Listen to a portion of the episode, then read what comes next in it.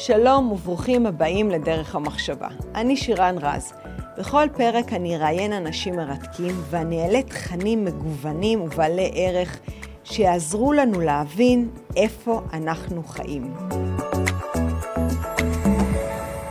שלום וברוכים הבאים לפרק שיעסוק באנטישמיות בתוך הקמפוסים והאוניברסיטאות. זה אולי נשמע איזשהו נושא משני, לא כל כך חשוב, גם אם הוא יכול לעצבן, אבל זה הרבה יותר עמוק, כי זה משפיע על מה שקורה במדינה שלנו, על עתידה, על קיומה ועל ביטחונה.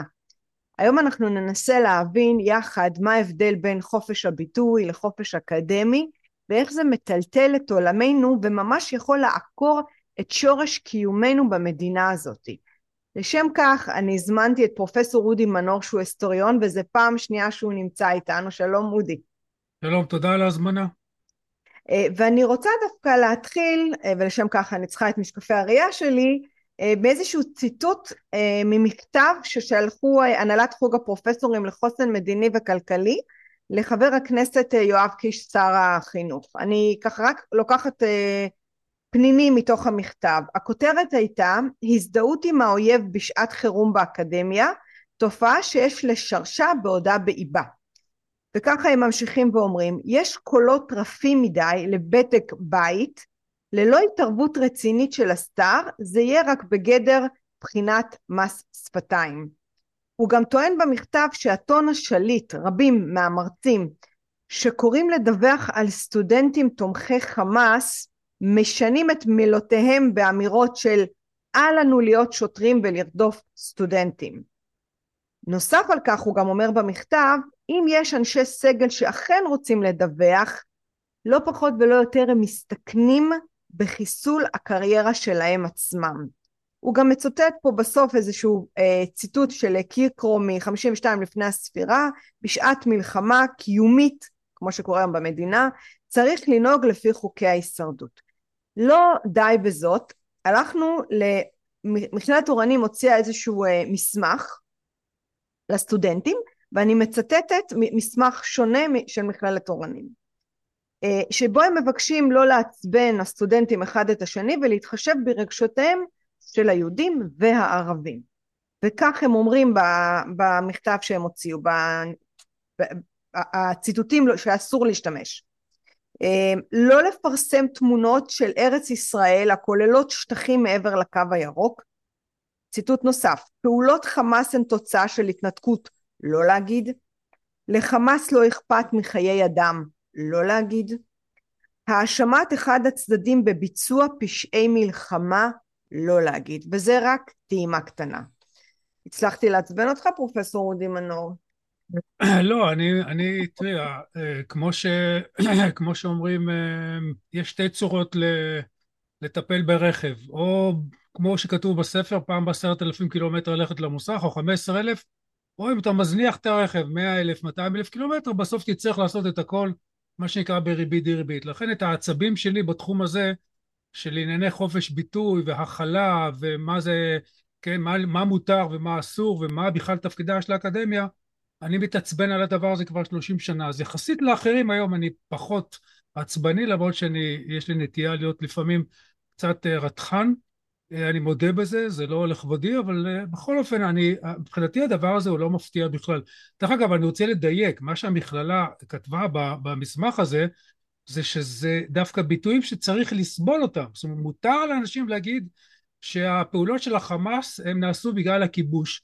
ובן אדם שחושב אחרת, מכיוון שאין שום קשר בין הכיבוש לבין הפעולות של החמאס, מי שקצת יודע היסטוריה יודע שאין שום קשר, אבל מי שלא יודע היסטוריה ועסוק בהכלה, אז מבחינתו כמובן הכל נרטיבים, והרי זה שורש העניין, ועל זה תכף נדבר, אז צריך לסבול את זה.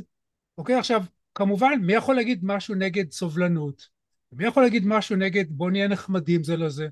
ומי יכול להגיד משהו נגד אה, אה, אורך רוח ודברי חכמים בנחת נשמעים וכל הטילילים טילילם הזה? מצוין.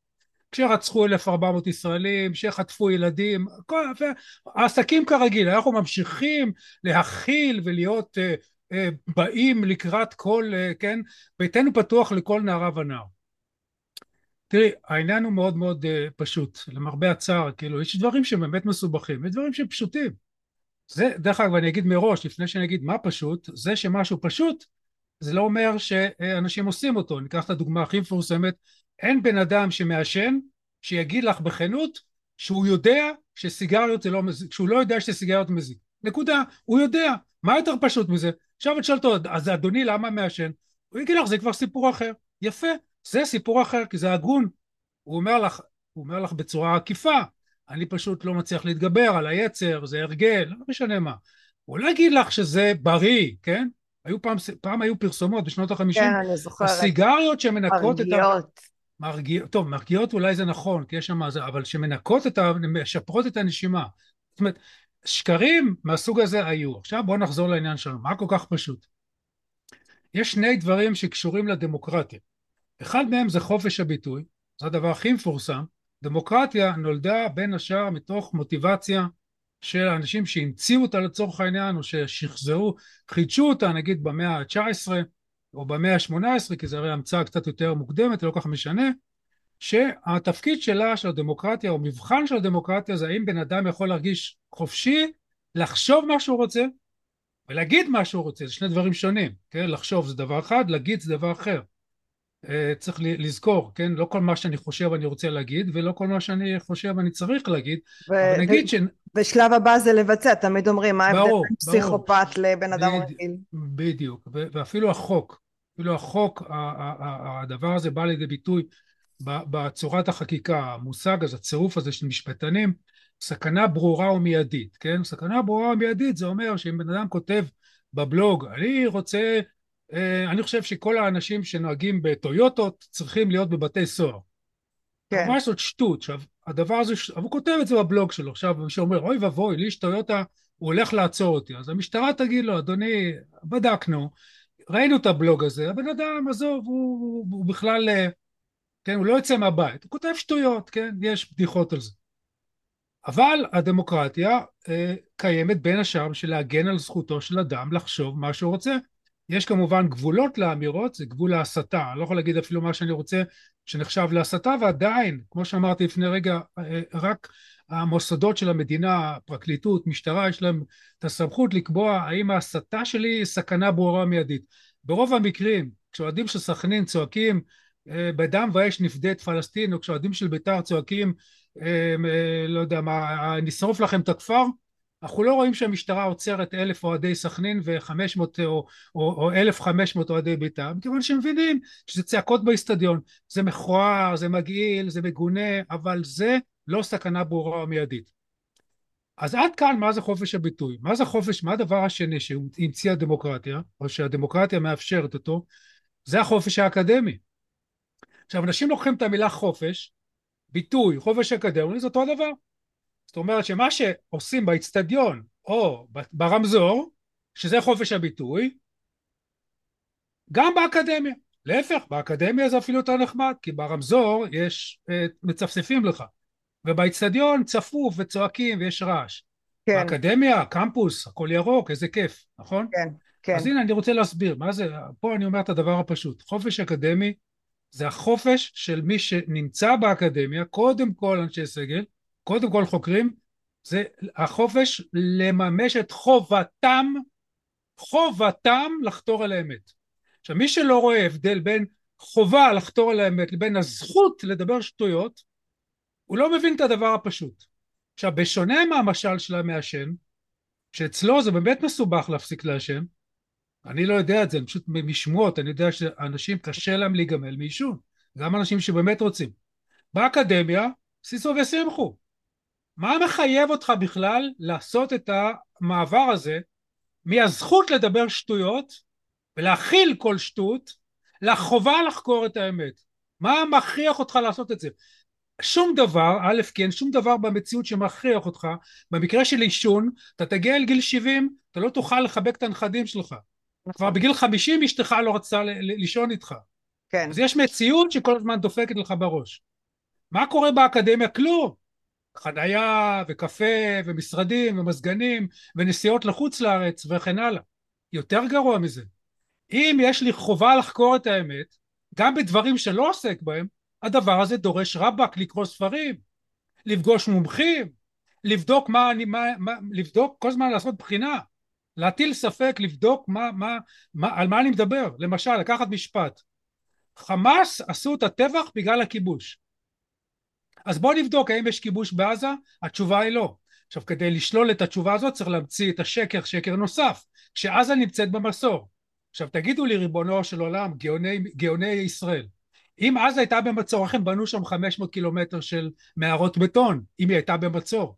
להפך, אם ישראל הייתה, רק על זה צריכה להעיף את הממשלה, כי היא נכשלה במצור. איזה מצור ואיזה נעליים? אנחנו יודעים שאין מצור. להפך, ישראל מזרימה כל, כל יום, הזרימה עד השבעה באוקטובר, 300, 400, 500, 600 משאיות, אנשים באים ויוצאים, מקבלים טיפול בבתי חולים, מקבלים עבודה, הולכים לכפר עזה ורושמים בדיוק איפה נמצא הבית של המאז, זה נקרא מצור. אבל עזבי את זה, נגיד שיגידו יש זה ויש סכסוך והמתנחלים כמובן, ואז הם שולפים את המתנחלים. כן. כן, הטבח הוא בגלל המתנחלים, יפה.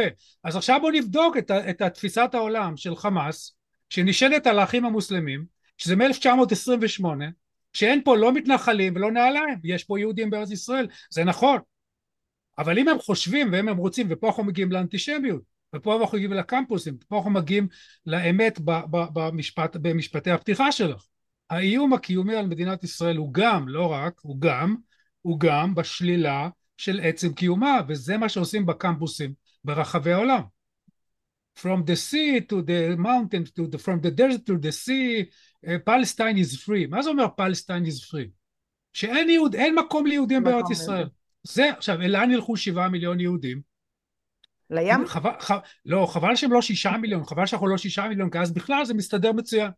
שישה מיליון, יש כבר שישה מיליון פעם אחת, שישה מיליון פעם שנייה. וזה נקרא נאורות, זה נקרא האנשים החכמים שיושבים באקדמיה, בארצות הברית או בצרפת או בקנדה או בישראל, כן? הדבר הזה פשוט מוציא מהדעת, אוקיי?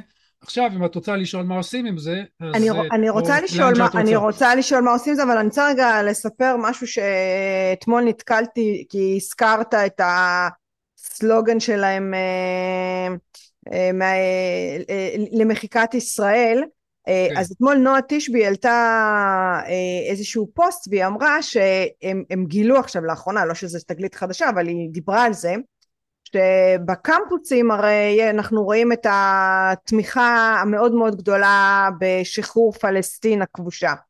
עכשיו מה שקורה זה ה-FBI כבר אה, מזמן זיהה אנשים תומכי טרור, תומכי חמאס, אבל הם לא יכלו ישירות להעביר את הכספים לחמאס, מה הם עשו? הם הלבינו את הכספים, הם יצרו ארגונים חדשים שאת הכספים אה, אה, הזרימו לאוניברסיטאות, למה? הם אמרו שהסטודנטים יש להם מוח גמיש, מאוד קל לשלוט בהם ואז בכל מיני מילים פרוגרסיביות של אה, אה, שוויון, של צדק, של חופש הם בעצם יצרו את התנועות לכאורה תנועות חברתיות, תנועות עממיות וה, והתנועות האלה בעצם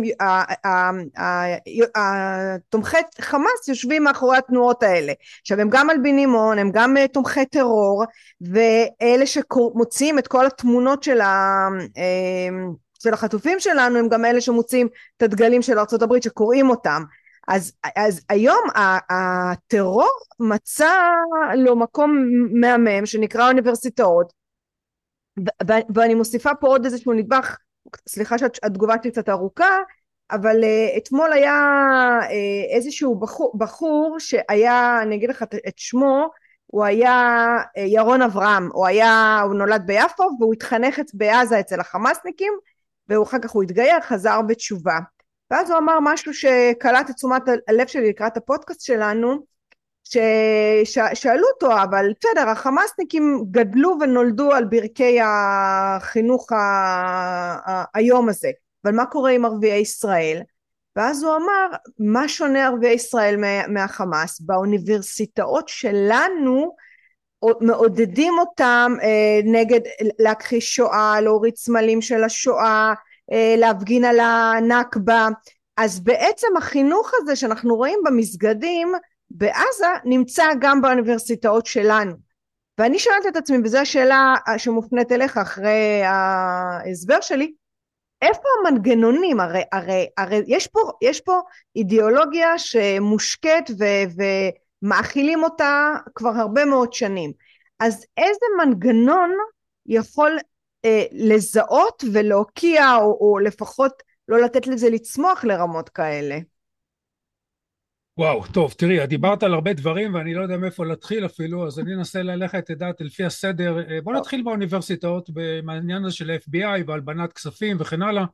בעניין הזה רציתי להפנות את המאזינים, נדמה לי שרועי יוזוביץ אה, אה, אירח מישהו שהסביר איך הדבר הזה קורה גם דרך רע"מ, כן, דרך מנסור עבאס, שבסך הכל צריך להגיד עליו מילה טובה, הוא באמת מנסה, כן, להיות מנהיג ציבור שונה, אבל מצד שני הוא, הוא מחויב לאידיאולוגיה של האחים המוסלמים ולכן מהבחינה הזאת הוא תומך בחמאס גם כשהוא אה, בסך הכל עוזר מה שנקרא לאגף החברתי כן, של, של חמאס אה, לעשות את מה שהחמאס עושה, מטפל במשפחות וכיוצא דברים, דברים אה, חיובים סך הכל, שכן זה בסדר גמור, הלוואי שהוא מתעסק רק בזה, אבל ככה הוא אומר, מסבירים, מי שמתמחה בזה, mm-hmm. שברגע שאתה פותר את החמאס מלהפנות כספים לעניינים חברתיים, אתה משחרר את אותם כספים לעניינים צבאיים, ולכן באופן עקיף אתה גם עוזר לחמאס. מבחינה הזאת הפטנט הזה של להלבין כספים הוא פטנט כמובן אה, חשוב וטוב ששמים עליו את היד, אבל לדעתי שוב פעם, זה בגלל שאני היסטוריון מעצבן, אני תמיד מחפש את השורשים של העניין הזה. מכיוון שכמו שדיברנו קצת בשיחה המקדימה, סטודנטים בקמפוסים בארצות הברית, ותכף נגיע לערביי ישראל, כי מה שאת אומרת, הדבר הזה הוא הרבה יותר חמור, מה, מה, ולו מהסיבה הפשוטה שזה שכנים שלנו. זאת אומרת, אני גר בחיפה, ובערך 30-40 אחוז מהשכנים הישירים שלי בשכונה שלי הם ערבים. ואני לא מסתובב ברחוב פה בשכונה בפחד שהולכים לנעוץ לי סכין בגב. אבל אני יודע שמה שאת אומרת לגבי תפיסת עולמם, אני אומר את זה בהכללה, כי אני לא מדבר עם כל כן, אחד. כן, ברור. אה, הוא, הוא, הוא העניין הזה, ושוב פעם אנחנו חוזרים לתפקידה של האקדמיה. מה תפקידה של האקדמיה? כן? להכיל את, ה, את, ה, את, ה, את השקרים האלו, או להתמודד איתם. גם אם לא תצליחי לשנות, לפחות זה, על זה משלמים לך. מה זה? לך, לא לך, אני מתכוון כן, לאקדמיה. על זה האזרח הישראלי משלם מיסים. כן, האזרח כן. הישראלי כועס על זה שהוא שילם מיסים, והצבא לא תפקד בשבעה באוקטובר, והוא צודק. והאזרח הישראלי כועס שהוא משלם מיסים, ולא יודע, מהרכבות מאחרות. בסדר, לפעמים הכעסים של האזרחים מוגזמים ונובעים איזשהו עכשוויזם, אפרופו להחזיר את החטופים עכשיו, הכל עכשיו, כן? אבל עצם הנטייה הזאת, זה, חוזרים לעקרונות הדמוקרטיה, עצם הביקורת של אזרח על כך שהוא משלם מיסים ומה שהוא אה, אה, מצפה מהדברים שנעשים באמצעות המיסים שלו יעשה רבאק את התפקיד שלו ותפקיד האקדמי זה לחתור על האמת אז מהבחינה הזאת הטענה נכונה. אבל אני כהרגלי נסחפתי בוא נחזור לעניין. מה רציתי להגיד בעצם? שהיכולת הזאת של כל הגופים האלו בקמפוסים בארצות הברית להצליח למשוך אליהם לא מעט סטודנטים, צריך להגיד, זה לא כולם, יש גם טובים, יש גם טובים, אוקיי? אבל אנחנו מתפעלים, מה זה מתפעלים? אנחנו מבועטים מאנשים צעירים, שלא חסר להם כלום, שמשלמים, לא יודע מה, מאה אלף דולר על, על תואר ראשון, זה בערך מה שעולה תואר בארצות הברית, אנשים שעברו חינוך במדינה שנחשבת הכי עשירה בעולם, המדינה הכי חופשית בעולם, מדינה שלא ראתה מלחמה על, על אדמתה מאז 1812, כשהאנגלים פלשו, לשרפו את הבירה וושינגטון, אוקיי? איך האנשים האלו יכולים להסתכל על הזוועות של השבעה באוקטובר ובמקרה הטוב לסתום את הפה ולעשות, לעשות, אה, אה, אה, איך אומרים, לחשב מסלול מחדש. כי מותר לבקר את ישראל, אני מגדולי מבקרי מדינת ישראל, רק תתני לי, אני יכול לדבר עכשיו 45 דקות רק על פקידי האוצר, ואיך הם מפקירים, מפקירים את הפריפריה. כן. ואזרח אמריקני צריך לבקר את מדינתו, ואזרח אוסטרלי, חוזרים לדמוקרטיה, מה שמאפיין, בצפון קוריאה אין ביקורת של האזרחים על המדינה, וזה מה שמבדיל בין צפון קוריאה לדרום קוריאה. כן. זה דמוקרטיה, אבל דבר אחד זה לבקר את מדינת ישראל, דבר אחר זה לשלול את עצם קיומה. עכשיו מאיפה הדבר הזה נובע? זה התחיל עוד כשההורים שלהם היו ילדים. זה התחיל כשהסבים שלהם זה, אה, אה, השתחררו ממלחמת העולם השנייה. והתחיל תהליך של דה-קולוניאליזם. ואז באוניברסיטאות, בקמפוסים, בעיקר סביב מלחמת קוריאה ויותר מאוחר סביב מלחמת וייטנאם, התחיל הפציפיזם, ילדי הפרחים, ג'ון לנון, We all live in yellow submarine, כן? אנחנו גרים בצוללת צהובה, אין עולם. כן, את זוכרת את הווידאו קליפ הזה, ברור, הסרט. הזה, כן, דגים כחולים, ואיזה יופי, כן? וזה שבקובה ממשיכים לדכא אנשים, וזה שבקמבודיה רוצחים אנשים, וזה שבמזרח התיכון כל המדינות ששכנות של ישראל ממשיכות לשלול את עצם קיומה, לא, אנחנו גרים ב-Yellow Submarine, Yellow Submarine, כן?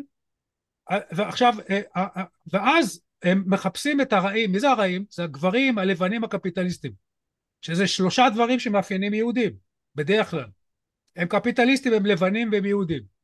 במקרה שלהם גם ציונים, במקרה שלהם גם סטרייטים, זה בכלל היום פשע מלחמה. כן. ואז ברור לחלוטין שכל מי שאויב של ארה"ב הוא צדיק, לכן קובה, לכן איראן, לכן חמאס, לכן חיזבאללה. נועם חומסקי, אני חושב שהזכרתי את זה בשיחתנו הקודמת, אני לא, לא תהיה פעם אחת שאני לא אזכיר את זה. נועם חומסקי נחשב לאחד מגדולי האינטלקטואלים. אני לא רוצה להגיד לך מה אני הייתי עושה לא, אם הייתי רואה אותו. לא, לא הייתי נוגע בו, כי הייתי מכין מראש. שקית, את יודעת עם מה. הבן אדם עולה לרגל לחנוכת מוזיאון החיזבאללה בצידון, ואחר כך בשביל להרגיש טוב עם עצמו, הולך לצד הצפוני של הגבול, צד כאילו מדרום לבנון, וזורק אבן על הגדר של ישראל. אה, איזה גיבור חירות. אוקיי? עכשיו, זה מה שהאנשים האלו מבינים. זה חירות. זה להילחם, לכן עם האגרוף, עם צ'ה גווארה, עם כל החולצות האלו של, של 1, 2, 3 וייטנאם, לא זוכר את ה-1, 2, 3, 4, what are we fighting for, 5, 6, 7, 8, 9, 10, let's משהו כזה, לא זוכר, וודסטוק וכן הלאה. כן. אני מת, אני מת על רוק, כן. אני אוהב את הביטלס, ואני בעד, את אמרת קודם ערכים פרוגרסיביים, אני פרוגרסיבי, אני, אני בעד שוויון, בעד צדק, בעד חירות, בעד סובלנות, אבל לרגע אחד אני לא מרמה את עצמי שאין רוע בעולם. ואם ארצות הברית היא רעה, היא יחסית לאויבים שלה היא מלאך. והיהדות לימדה אותנו דרגות של, דרגות של רוע. כן, עמוס עוז מספר את זה, שאימא שלו תמיד הייתה אומרת לו, אה, זה כמו, כמו לבחור בין דבר לחולרה. עכשיו הבן שש פתח את האנציקלופדיה של המחלות, ראה מה זה דבר, ראה מה זה חולרה. פעם הבאה שאימא שלו אמרה לו, אה, זה כמו לבחור בין דבר לחולרה, אמר, אימא, אני מעדיף חולרה, כי זה פחות גרוע מדבר. אז בין איראן לדונלד טראמפ, בין רפסנג'ני לדונלד טראמפ. ברור שאני מעדיף את מהטמה גנדי ואת, ואת, לא יודע, ואת אהוד מנור. לא אני, אני מדבר על המשורר. כן. או אני מעדיף את ויצמן על פני... זאת לא הבחירה. הבחירה היא המשטר בטהרן, או הבחירה היא המשטר בוושינגטון. הבחירה היא בין השטויות של הישראלים, כולל בן גביר, כולל דברים איומים, לבין החמאס. מה, איפה ההשוואה בכלל? אבל בשביל זה צריך לחשוב, ופה אנחנו חוזרים לתפקיד האקדמיה. אם, תפ... אם, אם האקדמיה... אתה אומר לי על כן. השוואה, אני לפני שבוע נתקלתי בחבר בפייסבוק שהוא נחשב לכלכלן מדופלם, הוא פרופסור, והפוסטים שלו, אני עוקבת אחריו הרבה שנים, וכאילו אתה ממש רואה את ההקצנה ובשנאה ובתאווה שלו אה, לכל מה שמוגדר אה, יהדות ימין, והפוסט שבכלל זה יזע אותי זה שהוא השווה אה, את המתנחלים לחמאס. זאת אומרת שמבחינתו מתנחלים זה חמאסניקים. זאת אומרת, מה שהחמאס עשה בשביעי לאוקטובר, את הזוועות שבגיהנום כן, לא כן, כתבו, כי. כי המתנחלים אותו דבר. כי, נכון, כי הם שרפו, הם שרפו משפחה ונשרף כן. תינוק, על פי, אה, על פי העמדה הרשמית לפחות, והם חגגו על זה. כן, אני אבל... כיהודי מתבייש, אבל... גם אני מתביישת, אבל אתה לא יכול להכליל. רגע, לא, לא, לא, לא, אני אגיד לך. אוקיי. אז בוא, אז בוא, בוא, בוא נחלץ מזה את, ה, את, ה, את, ה, את ההיגיון. הרי זה מה שאנחנו מחפשים, זה מה שאנחנו עושים פה. כן, אנחנו, אני מדי פעם אה, לא מצליח לשלוט על עצמי ו- ו- ויוצא קצת במה שנקרא בביטויי זעם, כן? דברי חכמים בנחת אה, נשמעים, ועל זה אני אוסיף את, ה- את, ה- את, את התוספת הישראלית, או שלא. אה, ואם לא אז מה לעשות, אוקיי? אז דבריי לא נשמעו בנחת, הם עדיין דברי חוכמה. והם לא דברי חוכמה כי אני אומר אותם, אלא דברי חוכמה כי הם מנומקים. ואם מישהו חושב שאני טועה, אדרבה, שינמק למה אני טועה. עכשיו בוא נלך לאקדמיה הישראלית, אבל לפני זה אני אעבור אצל הפרופסור שלך, שאני כמובן מתאפק אה, אה, לשאול את שמו, ואת לא תגידי לי את שמו. אני לא אגיד את שמו, לא, כי זה לא לעניין, כן. נכון, אנחנו לא מתעניינים בשמות, אנחנו מתעניינים בתופעות. עכשיו תראי את הדבר המרתק.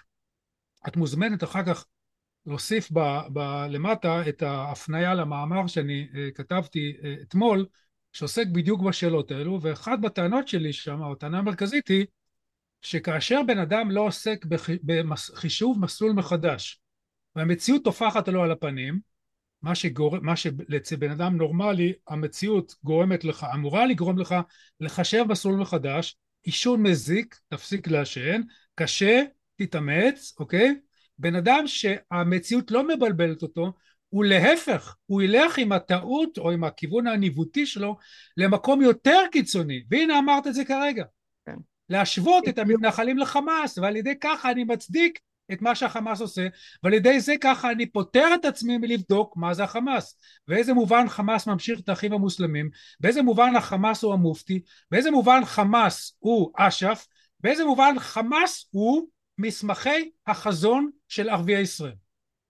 כן, אמרתי דבר נורא ואיום, עכשיו יגידו לי פשיסט, גזעני, ובזה כמובן יפטרו אותי או משהו מהסוג הזה, יאיימו על הקידום שלי, לא ייתנו לי וכן הלאה וכן הלאה, אוקיי? זה מה שיעשו האנשים שאצלם האמת ברורה מראש והם פטורים מלבדוק אותה. אבל מה עושה בן אדם שרוצה לבדוק את הדברים האיומים שאמרתי? איך זה יכול להיות שאני אומר איימן עודה הוא כמו אה, יחיא סינואר? מבחינה אחת לא, אוקיי? איימן עודה למיטב ידיעתנו לא רצח ולא שלח לרצוח והוא לא בעד רצח הוא לפחות מדבר נגד אלימות כן שימי לב זה תמיד מכבסה נגד כן. כל סוג של אלימות כן, ונגד פגיעה באזרחים כן. בוודאי. אבל לצורך העניין דבר אחד שאין עליו ספק הוא לא אה, הקים ארגון רצח. אז מהבחינה הזאת הוא לא כמו יחיא סינואר מאיזה בחינה הוא כן? מהבחינה החשובה באמת כי מה הדבר החשוב זה לא שרצחו בני אדם. אני אומר את זה כי לא רצחו אותי. ברגע שירצחו אותי במילא אני לא אגיד שום דבר ואלו שאני הייתי יקר להם זה לא הרבה אבל כמה אנשים שהייתי יקר להם הם הצטערו ואז אני מקווה שהם ישמעו את ההקלטה הזאת ואני אגיד להם חבר'ה זה לא העניין. זה לא העניין. אל תיקחו את זה אישית. הם רצחו אותי אישית. הרצח הוא לא העניין. הרצח משקף תפיסת עולם. כשבן אדם רוצח אותי בגלל שתפסתי אותו באמצע זה שהוא שדד לי את הבית אז ברור לחלוטין מה הוא רוצה לעשות, הוא רצה לשדוד לי את הבית, תפסתי אותו על חם, הוא לא יכול להרשות לעצמו להתאפס כי זה כבר עבירה 150 שלו, לכן הוא חייב לרצוח אותי. Mm-hmm. אז איך אומרים בסרטים, אל תיקח את זה אישית, אני רוצח אותך כי אין לי ברירה אחרת. לעומת זאת רצח של חמאס הוא מסיבות שזהות ב-100% לא ב-99 לאותה עמדה של איימן עודה שאומרת את הדבר הבא א' אין דבר כזה עם יהודי ב' ב' אלו שנמצאים פה כיהודים אודי מנור שירן רז אביגדור ליברמן שעליו אומר אה, אה, איך קוראים לו? אחמד טיבי שהוא הגיע לכאן במטוס. מה זה המשמעות של האמירה הזאת? הגעת לכאן במטוס. פליט, אתה לא שייך! פולש! אתה לא פליט פולש כן, אתה פולש. פולש! יפה. זאת העמדה של יחיא סינואר זאת העמדה של האחים המוסלמים. זאת העמדה של המופתי. זאת העמדה של, של אש"ף. זאת העמדה של ערפאת. זאת העמדה של אבו מאזן. זאת העמדה של איימן עודה. נכון. זאת העמדה של אחמד טיבי. זאת העמדה של בערך 90% מאנשי הסגל שאני הכרתי בין אם הם באים מהצד הערבי בדרך כלל בין אם הם באים מהצד היהודי. אצל היהודים קוראים לזה פוסט ציונות הם כמובן יכבסו את זה בשלל מילים כמו מדינת כל אזרחיה עוד איזה שטות כן? אה, או יכבסו את זה חיבוס חלקי איזה פרופסור בחיפה לא אזכיר את שמו כן אומר אנחנו לא דמוקרטיה טובה אנחנו דמוקרטיה אתנית. וואו. כן. לעומת דמוקרטיה ליברלית. וואו איזה גילוי. דמוקרטיה אתנית. לא כי יוון זה לא אתנוס. המילה הזאת באה מיוונית והפירוש שלה זה עם ובחוקה היוונית כתוב שיוון שייכת לעם היווני.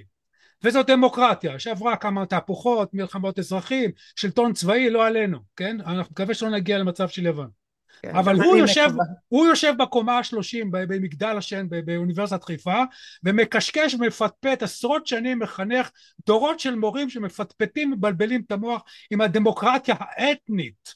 כל דמוקרטיה היא אתנית זה מדינות לאום. ריבון העולמים. תקראו ספר אחד באקדמיה מתחנן. ספר שעשרים שנה כבר קיים. חתום עליו אמנון רובינשטיין לא תגידו בן גביר. חתום עליו אמנון רובינשטיין שר המשפטים, שמאלן, לא עלינו. ישראל ומשפחת העמים. זה רק 450 עמודים שמסבירים באותות ובמופתים כמנקודת מבט של משפטן, כתב את זה יחד עם היסטוריון אלכסנדר יעקובסון, איך כל מדינות הלאום יש בהם יסוד ברור של זהות לאומית. וכל מדינות הלאום, בטח באירופה, מוגדרות כהמדינות של אמ"ן. אוקיי? רק אצלנו הנאורים, האיימן עודאים והמעריצה ועודה בשאראת וכל הליצנים שכותבים בעיתון לאנשים חושבים, הם כל כך, הם, הם כל כך חושבים שלקרוא הם לא צריכים כבר, הם פטורים, יש להם פטור מלקרוא.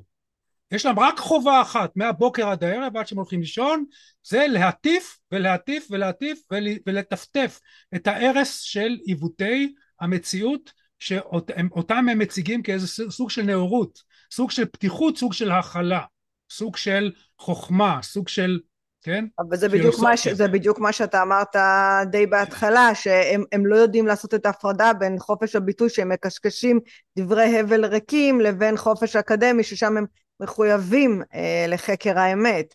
נכון, ועל... זה, לא, זה, לא שהם לא, זה לא שהם לא מצליחים, הם, הם, אני מניח ש... בוחרים. בוחרים, בדיוק. אני משוכנע כן. מידיעה אישית, כן. אני, אני אחד האנשים הבינוניים באקדמיה, לכן אם אני הצלחתי להבין את זה, גם הם מסוגלים להבין. כן. אוקיי? זה פשוט, בדיוק אני חוזר, סליחה על המטאפורה של העישון, היא מצוינת. כן. אה, להפסיק לעשן זה קשה, אתה מתמכר לזה, אותו דבר פה, עם נזק הרבה יותר גדול, באופן ציבורי, לא. כן, אישית, כן. אני בטוח שהם חיים עם עצמם, הם מאושרים והם מסתכלים על עצמם בריא בבוקר ואומרים, אה, ah, איזה בן אדם נאור אני.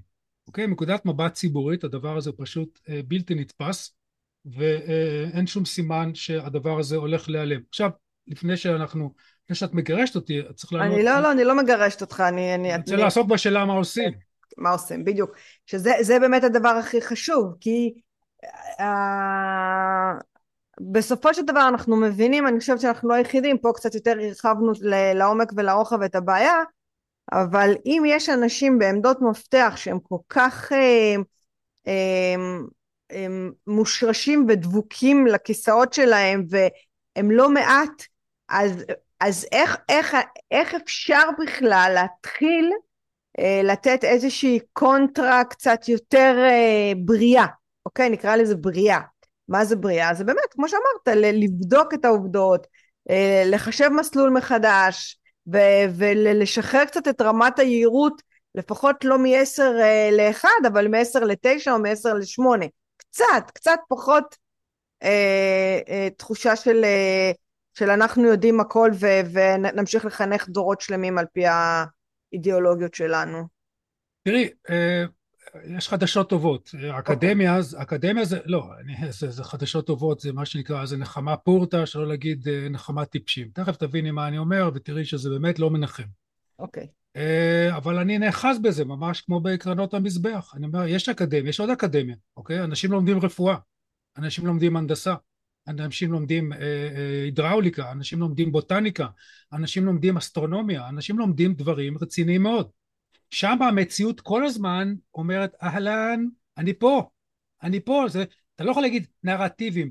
ברור שרופאים מתווכחים ביניהם ברור שיש חוות דעת שנייה בכל תחום יש ויכוח. המדע כל כולו הוא ויכוח. אפרופו ויכוח אצל האנשים האלו אין ויכוח מכיוון שהכל ברור. כן, אספר לך סיפור קטן על חבר שלי, את מבינה איזה צורה לומר, כן, על מי אני כן, מספר, אבל כן. זה, הדברים, לא, אני לא, לא אגיד אותם. חבר שלי באיזה מכללה הזמין אה, פעם לאורח את ראש החוג לפילוסופיה באוניברסיטה הכי חשובה במדינת ישראל, אוקיי? והוא בא אחרי שהוא כתב ספר, אה, אחד הספרים החשובים, הספר התפרסם ב-2006, עכשיו שאנשים ישנו חשבון למי אני מתכוון, בעיה שלהם, אחר כך אפשר לשלוח להם מייל למי התכוונתי, אני בכוונה לא חושף. הוא הזמין אותו לדבר בפני אה, סטודנטים במכללה, אוקיי? אחרי שבוע אותו חבר הוזמן על ידי מישהי בכירה שנזפה בו על זה שהוא מזמין בן אדם שלא מבין על מה הוא כותב כי באחד מהפרקים בספר הוא מתייחס לאחת מהקדושות של ה... של ה... של ה אה, אה, לא יודע איך לקרוא לזה, של החסידי התופעה הזאת, הוא מדבר על חנה ארנדט והוא כתב על דברים, הוא כתב על חנה ארנדט דברים שלא מוצאים חן ממנה. עכשיו את מבינה? זה מכללה לחינוך. חבר שלי היה לו תקציב בשביל להביא משתלם מונית, כי אותו ראש חוג בא בהתנדבות, בשמחה רוצה להיפגש עם מורי העתיד של ישראל, ולפתוח להם את הראש קצת בנושאים קרדינליים של זהות ישראלית, זהות יהודית וזרמים, כאילו כל מה שאנחנו מתעסקים עכשיו, זה היה לפני כמעט עשרים שנה, 2006, אוקיי? וזה שהזמין את אותו ראש חוג לפילוסופיה באוניברסיטה הכי חשובה במדינת ישראל, אחד ממאה החשובות בעולם, מקבל נזיפה ממישהי שתופס את, עצמה, את עצמה כבן אדם נאור. מה זה בן אדם נאור שהוא יודע לשיטתה, הוא יודע את האמת על חנה ארנדט ולאף אחד אחר אסור להגיד ובטח אסור להזמין אותו. אז בוא נחזור לפקולטה לרפואה. כן. אז ברור שבפקולטה לרפואה מתווכחים. האם סרטן פותרים ככה, פותרים ככה, ובפקולטה להנדסה, האם בונים מברזל או בונים מפלדה, וכן הלאה וכן הלאה. אבל באקדמיה שמה המציאות כל הזמן אומרת שלום, אני פה, תיקחו אותי בחשבון, אחרת הגשר ייפול, אחרת הבית חולים אה, אה, יהרוג במקום אה, להציל חיים, אחרת וכן הלאה וכן הלאה. אני מצפה שאחרי המלחמה הזאת, אולי תוך כדי המלחמה, כי הולכת להימשך הרבה מאוד זמן, יתעשת מי שצריך להתעשת ויבין שכשם שלא יעלה על הדעת שבאקדמיה שעוסקת, ב, ש, כמו שלא יעלה על הדעת שבטכניון ימציאו הנדסה על פי נוחות אידיאולוגית של מישהו, אותו הדבר בכל מה שקשור למדעי הרוח, מבחן כניסה יהיה הנכונות של האנשים שנקראים אה, אה, אקדמאים לבחון את הדברים בצורה אה, ראויה, אוקיי? והדבר הזה אה, יש לו, אה, אפשר, אפשר לתת לו, אני באותו מאמר ש, אה, שאני מפנה בסוף הדברים, אני מזכיר שם לפחות מלומד אחד מאוניברסיטת תל אביב שהוא כותב דברים רציניים והוא נחשב בעניין הזה והוא עוסק בשאלה פשוטה נקודת המוצא שלו מאוד פשוטה. אתה, מדעי הרוח עוסקים בבני אדם? כן. Mm-hmm. קודם כל נבין מה זה בן אדם.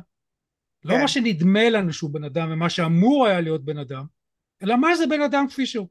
ואז מתוך הדבר הזה בונים את ההיסטוריה בהדרגתיות. ובכל מקרה המבחן הוא לחתור אל האמת. ולכן המבחן של האמת הוא לנמק נימוקים. ונימוקי כן. הנימוקים הם תלויים ביכולת של נימוקים לעמוד בפני ביקורת של עמיתים. הדבר הזה חייב להתקיים על בסיס של ידע אוקיי? אז טכניון והפקולטה לרפואה הם מבחינתי אה, אה, המודל. עכשיו עוד משפט אחד. עד שזה יקרה mm-hmm. ומתוך ידיעה שהסיכוי שזה יקרה שהסיכוי שזה יקרה הוא די קטן מסיבות מבניות מסיבות של בלבול כללי מסיבות של, אה, של אה, עצלנות, של עייפות, כן, איך כתוב בתורתנו הקדושה, ולא שאול את דבריו מקוצר רוח ומעבודה קשה. עייפות החומר בסלנג. כן, קוצר רוח, עבודה קשה, יש לנו זה, ותעזוב אותו, מה שנקרא תעזוב אותנו. אז מה, מה נותר?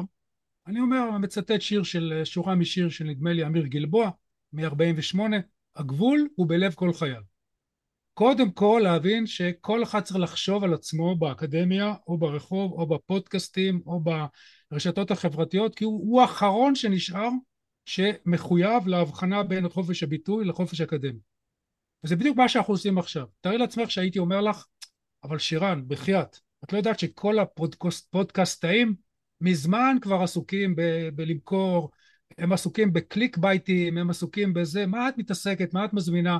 פרופסור שלא מצליח לגמור משפט ועד שהוא מדבר וזה משעמם וכן הלאה, ואת תגידי לי לא, לא, פרופסור מנור, אני יודעת שאני האחרונה, כן, אבל אני מתעקשת על זה מכיוון שאני שומרת על אנושיותי, זה, להיות, זה נקרא להיות בן אדם, זה נקרא להיות בצלם אלוהים. כן. דרך אגב, אה, זה הסיבה גם שפתחתי את הפודקאסט, הרי התכנים שאני מדברת עליהם זה לא קשור לעבודה שלי. הפודקאסט שלי זה איזושהי שליחות אישית שלי שאני מחויבת להפיץ אה, ולשאול וגם את עצמי דרך אגב אני גם לומדת הרבה דרך זה ושגם אם בן אדם אחד שמע מתוך אה, כל המיליונים שגרים במדינת ישראל עשיתי את עבודתי נכון, זה, זה הגישה, אבל, אבל זה עדיין, הגישה. עדיין אנחנו צריכים בתור אזרחים, כן. אני חוזר לטיעון, כן. הטיעון הזה של אחד מהעקרונות של הדמוקרטיה, כן. אזרחים משלמים מיסים, המיסים עוברים דרך, אה, דרך הפרלמנט, אה, הופכים להיות מדיניות של ממשלה ואמורים לשפר את חיינו. אז כמו שאני רוצה יותר מיטות בבתי חולים, כמו שאני רוצה יותר מסילות ויותר תחנות ושדה תעופה בצפון הארץ וכיוצא באלו עניינים שאפשר להתווכח עליהם, כמובן אני רוצה התיישבות בכל ארץ ישראל, אני חושב שהמדינה עכשיו אחרי המלחמה צריכה לקדם התיישבות בגולן, שיהיו 200 אלף יהודים בגולן ושני מיליון יהודים אה, ביהודה ושומרון, זה המינימום. שלושה מיליון, אני בעד. שלושה מיליון עוד יותר טוב, הדבר הזה לא יקרה בלי התערבות ממשלתית ועל זה אני אשמח לשלם מיסים, אבל אני מוכן גם להתווכח עם אזרח ישראלי אחר שיגיד לי, אני דווקא חושב שלא טוב שיהיו אה, הרבה מתיישבים ביהודה ושומרון כי XYZ, וזה ויכוח לגיטימי. אבל אני לא מוכן שמממן המיסים לא מוכן להשלים, להשלים, אני לא, אין לי מה לעשות, לפחות אני אומר את זה, אני לא מוכן להשלים עם המציאות שבה משלם המיסים מממן מוסדות אקדמיים שעסוקים, שמאפשרים, זה לא המוסדות עצמם, אלא מאפשרים לאנשים שלא מבינים מה תפקידם לממש את התפקיד הזה, לקבל מקופת המדינה משכורת בתנאים וכן הלאה וכן הלאה, הדבר הזה לא מקובל עליי. זה כמו שאני לא רוצה שנהג קטר עיוור, ויש לי את כל הכבוד לעיוורים, נהג קטר נראה לי לא הגיוני שיהיה עיוור, ונהג משאית לא הגיוני שיהיה אחד בלי רישיון נהיגה למשאית, וזה תפקידה של המדינה לפקח על הדבר הזה, אותו דבר פה. איך בדיוק עושים את זה?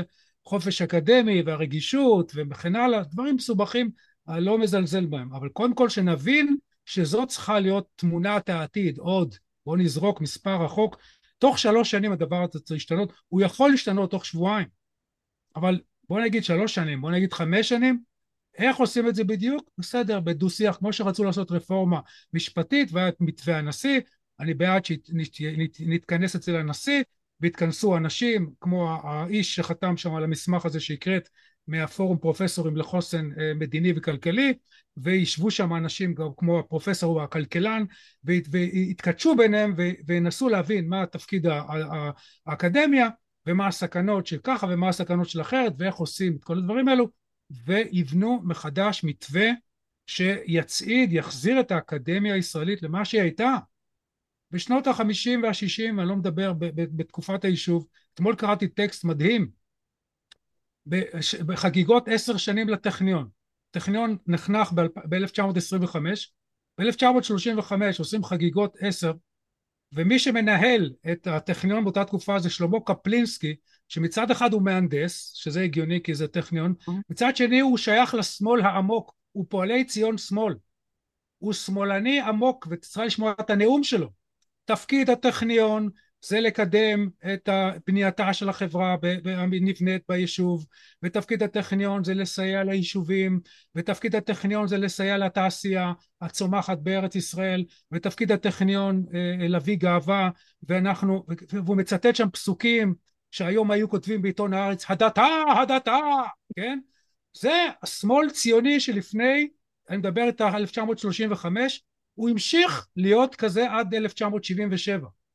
בהזדמנות אחרת תזמיני אותי נסביר מה קרה ב-1977. למרות שכשראיינתי את אה, פרופסור עמיהוד אה, אה, אמיר שהוא מתחום המתמטיקה המדעים המדויקים והוא גם אמר שברגע שהם חושבים בסגל האקדמי שאתה עם אידיאולוגיה ימנית הם לא מקדמים אותך אפילו שאתה לא יכול להתווכח על נתונים עובדתיים כמו שאמרנו רפואה והנדסה אז אה, אבל היום אני, אני כן אה, שומעת יותר קולות שמעזים שעוד פחות מפחדים כולל, כולל סגל שמצטט דברים מהתורה השם ישמור אה, כן. בכל מיני דברים שלהם כן. תראה, אני, אני חוזר ואומר העניין של הקידום הוא אינדיקציה כן? דרך אגב כל העניין הזה הוא מסובך. אני בעצמי חוויתי אכלתי מרורים מה, את יודעת מספרים אנקדוטה על הנשיא וודרו ווילסון שהיה נשיא ארצות הברית אה, בשתי קדנציות 1913 עד 1921 שהוא לפני שהיה אה, נשיא ארצות הברית היה פרופסור ב, ב, ב, ב, נדמה לי בפרינסטון. וכששמעו החברים שלו שהוא הולך לפוליטיקה אז אמרו לו תגיד וודרו מה קרה? אז הוא אומר נמאס לי מהפוליטיקה. מה זאת אומרת? נמאס לו מהפוליטיקה באקדמיה. זאת אומרת הוא העדיף לנהל מדינה שהולכת להיות הוא לא יודע את זה במלחמת עולם עם כל המורכבות של מדינה של 100 מיליון תושבים, מהגרים ומה שאתה רוצה, על פני הגועל נפש של האקדמיה. לכן כל מה שקשור לקידום וכל העולם, כל הזוועה הזאת שנקראת uh, ועדות וכן הלאה, הדבר הזה יש עליו כל כך הרבה בדיחות, אם תרצי, יש זמן, אני יכול לספר בדיחה מצוינת, אותי מדאיג משהו אחר. אני דואג לה, להכשרת המורים. לכן לא כל כך אכפת לי אם, אם אפילו אני לא אקבל פרופסורה או שקיבלתי פרופסורה כזאת אחרי זה בגלל כל החשבונות וכל המסחרה וכל הגועל נפש באמת שזה פשוט אפשר להקיא. גם שוב פעם אנשים נאורים כן הם, הם, זה, זה, זה המוסדות הכי מגעילים מבחינת הפוליטיקה הפנימית. מה שמדאיג אותי באמת זה מה האקדמיה עושה דרך מדעי הרוח והחברה למורים של הילדים שלנו של דור העתיד זאת הבעיה, זה מה שמדאיג אותי, ואת הדבר הזה צריך לתקן. כמו שאני רוצה רופא אמין, אני רוצה מורה אמין. את יודעת מה? אני לא יודע מה יותר חשוב. את יודעת מה? אני יודע מה זה יותר אותו חשוב. דבר, אני... מ- אני- מורה יותר- מורה יותר חשוב כי רוב הזמן רובנו לא חולים. ולכן רופא זה בקצה, כן? שימי לב, הסדרות של האמריקאים זה תמיד עורכי דין או רופאים, כן? מכיוון שרופא זה כשאתה עומד למות, ועורך דין זה כשאתה עומד לאבד את החופש שלך. כן? ולכן סדרה היא דרמה, היא צריכה להיות בקצה. לעומת זאת, באמצע, לפני הקצה, זה החיים, זה היום יום. זה הילד שהולך לבית הספר, והוא חוזר, אה, אה, הוא רוצה לחזור הביתה, ואני רוצה שבגיל שמונה הוא יהיה גאה במדינה שלו, וגאה במה שההורים שלו עשו, וגאה במה שהסבים שלו עשו, וגאה במה שאבותיו עשו, ובגיל שמונה עשרה אותו דבר, ולא, שלא, שלא יתבייש לומר, אה, להניף דגל, שלא ילעגו לו על זה שהוא מניף דגל, שלא, ילב, שלא ילעגו לו על זה שהוא אה, אה, בוכה מה- מההמנון, שיתווכח על התכנים של מגילת העצמאות ועוד איך, מה זה שוויון וכן הלאה, ועוד איך להתווכח על זה.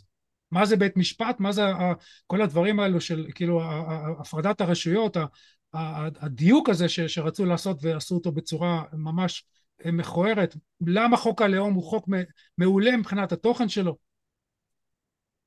כל הדברים האלו תלויים במורים שיודעים להסביר את הדברים האלו, אבל אם הם שומעים, מטפטפים להם בראש ארבע שנים, שציונות זה גזענות, שלאומיות שלילה של, של דמוקרטיה, ש, ש, שסוציאליזם שלילה של לאומיות, כן, שיהודים זה דת ודת זה רע, ושהערבים היו פה קודם והם האותנטיים ואנחנו פולשים, אז מה צריך לחשוב ישראלי? אז שימי לב מה הפתרון, שולחים אותם לאושוויץ עשר דקות לפני שהם מתגייסים ואז הם חוזרים לפחות טוב, יותר לא יהרגו אותי ואז גם הורגים אותם, אז אחרי שהורגים אותם מסבירים להם שמה שחמאס עשה זה בגלל מה שבן גביר אה, אה, אה, והחברים של בן גביר עושים בשטחים, אז הוא בכלל משתגע, ואנשים אומרים על מה אני נלחם?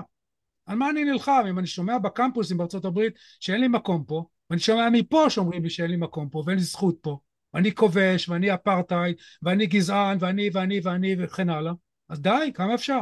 בן אדם זה יצור מוסרי, ריבון העולמים. ה- וואו, כאילו הסוף של מה שאמרת, זה היה נשמע זעקת אה, ליבך, כן. ממש נכון. מדם ליבך אה, אמרת. לגמרי, לגמרי, כי יש לי ילדים, יש לי ילדים, יש לי נכדים.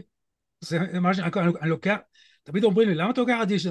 אני לוקח את זה מאוד אישית. ברור, יש לך אינטרסים, יש, אתה מדבר על הציונות כאילו יש לך אינטרסים, הלאה, ועוד איך אינטרסים? בוודאי שיש לך אינטרס. הבית שלי, חסכונות שלי, הפנסיה שלי, כן, הגינה שלי, העירייה שלי, ודאי, זה החיים שלי. מה זאת ברור, אומרת? חיים שלך וכל צאצאיך קדימה, וטוב, ברור. וטוב שניקח את זה אישית, שכולנו ניקח את זה אישית. כן, שלא נגיד, אה, זה באקדמיה, טוב, זה חופש הביטוי, טוב, זה, הם דוקטורים, אז הם יודעים על מה מדברים. תבדקו את זה, אם הם יודעים מה מדברים. שהם, אם הם לא בודקים על מה הם, על מה, אם הם יודעים על מה הם מדברים, שהציבור יבדוק על מה הם מדברים. ומהבחינה הזאת את צודקת.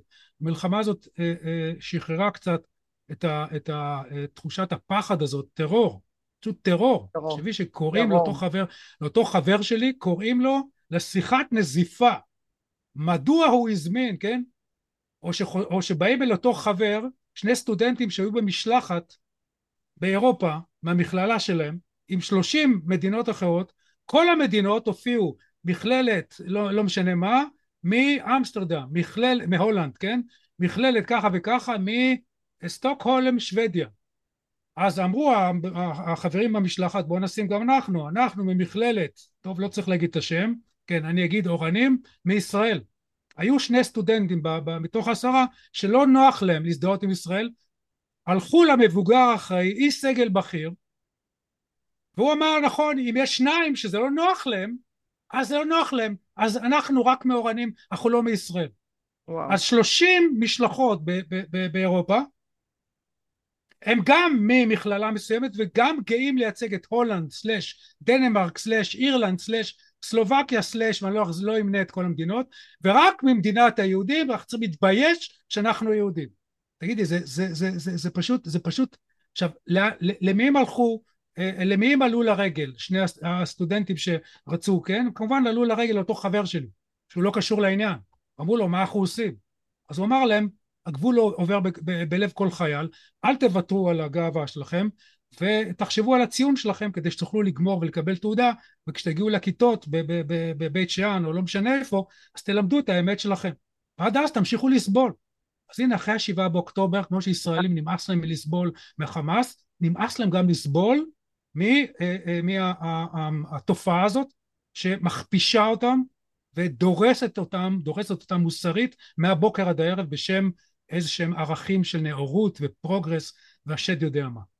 אתה יודע, אני חושבת, יש לי כזה כמו דימוי מטאפורי ציורי, שכל אלה שסבלו מטרור וכופפו אותם להתבייש בזהות היהודית שלהם, הם כזה פשוט מתרוממים עם גב זקוף, מנערים את האבק ואת הבוץ שדרכו עליהם, ואומרים די, מספיק, כי אנחנו, כי הכי גרוע כבר חווינו בשביעי לאוקטובר, יותר גרוע מזה כנראה אין, או חוץ מלהשמיט המדינה, ונמאס, ואני חושבת ששומעים את זה בקול רם ונישא, ואתה גם רואה את זה בפודקאסטים, לא רק שלי, בכל מדינת ישראל, וגם מחוצה שאנשים אומרים את הדעות, אני רואה את, את, את הצפיות של האנשים בכל התכנים שקשורים לימין, לזהות, ליהדות, לציונות, לכבוד הלאומי שנרמס, ואני חושבת שזה, הגבול כמו שאמרת, נמצא בלב כל חייל, ועל זה אני חושבת שאנחנו נסכם את הפודקאסט המאוד חשוב הזה.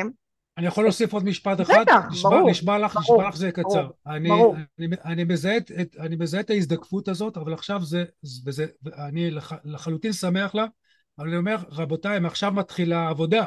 כן. כי גם מה שאת קוראת ימין, גם הימין צריך לעשות חשבון נפש ולבדוק מה הוא מלמד ואיך הוא מלמד ומה הוא יודע ומה, איזה דברים הם מובנים אליהם. זה בדיוק הסיבה שאני לא קורא לעצמי לא ימין ולא שמאל, אני פשוט יהודי מארץ ישראל. שואלים אותי איפה ארץ ישראל, אז אני מוכן להתווכח על הגבולות, אבל אני יודע מה זה ארץ ישראל ואני יודע מה זה, מה זה יהודי. ואם אני חילוני ואפילו מגדיר את עצמי כאתאיסט, אבל אנשים לא אוהבים את זה, אני מוכן להתווכח גם על הדבר הזה. זאת אומרת, יש, זה מה שאני אוהב אצל, אצל נגיד אה, אה, גוף כמו אם תרצו, שהיה לי איתם ויכוחים, גם הם הפכו אותי לאויב העם. באמת, הם דווקא ראיינתי את המנכ"ל שלהם והוא דיבר המון על האקדמיה עוד לפני שנה, היה לנו אני- שיחה אני- מרתקת לא, אני... עם מתן פלג. בסדר גמור, אז אני אומר, אני, אני אומר לך את זה ב, ב, באחריות, אני לא סתם כן. ממציא. אני הושמצתי על ידי אם תרצו, אוקיי? בעיתונות, פעם איזה ויכוח לפני כמה שנים, נדמה לי עם ארז תדמור. זאת אומרת, אני, אני במצב טוב, אם אני מושמץ על ידי מה שמכונה שמאל, ואני מושמץ על ידי מה שמזוהה כימין, אז כנראה שאני אומר משהו שהוא מעבר לימין ולשמאל.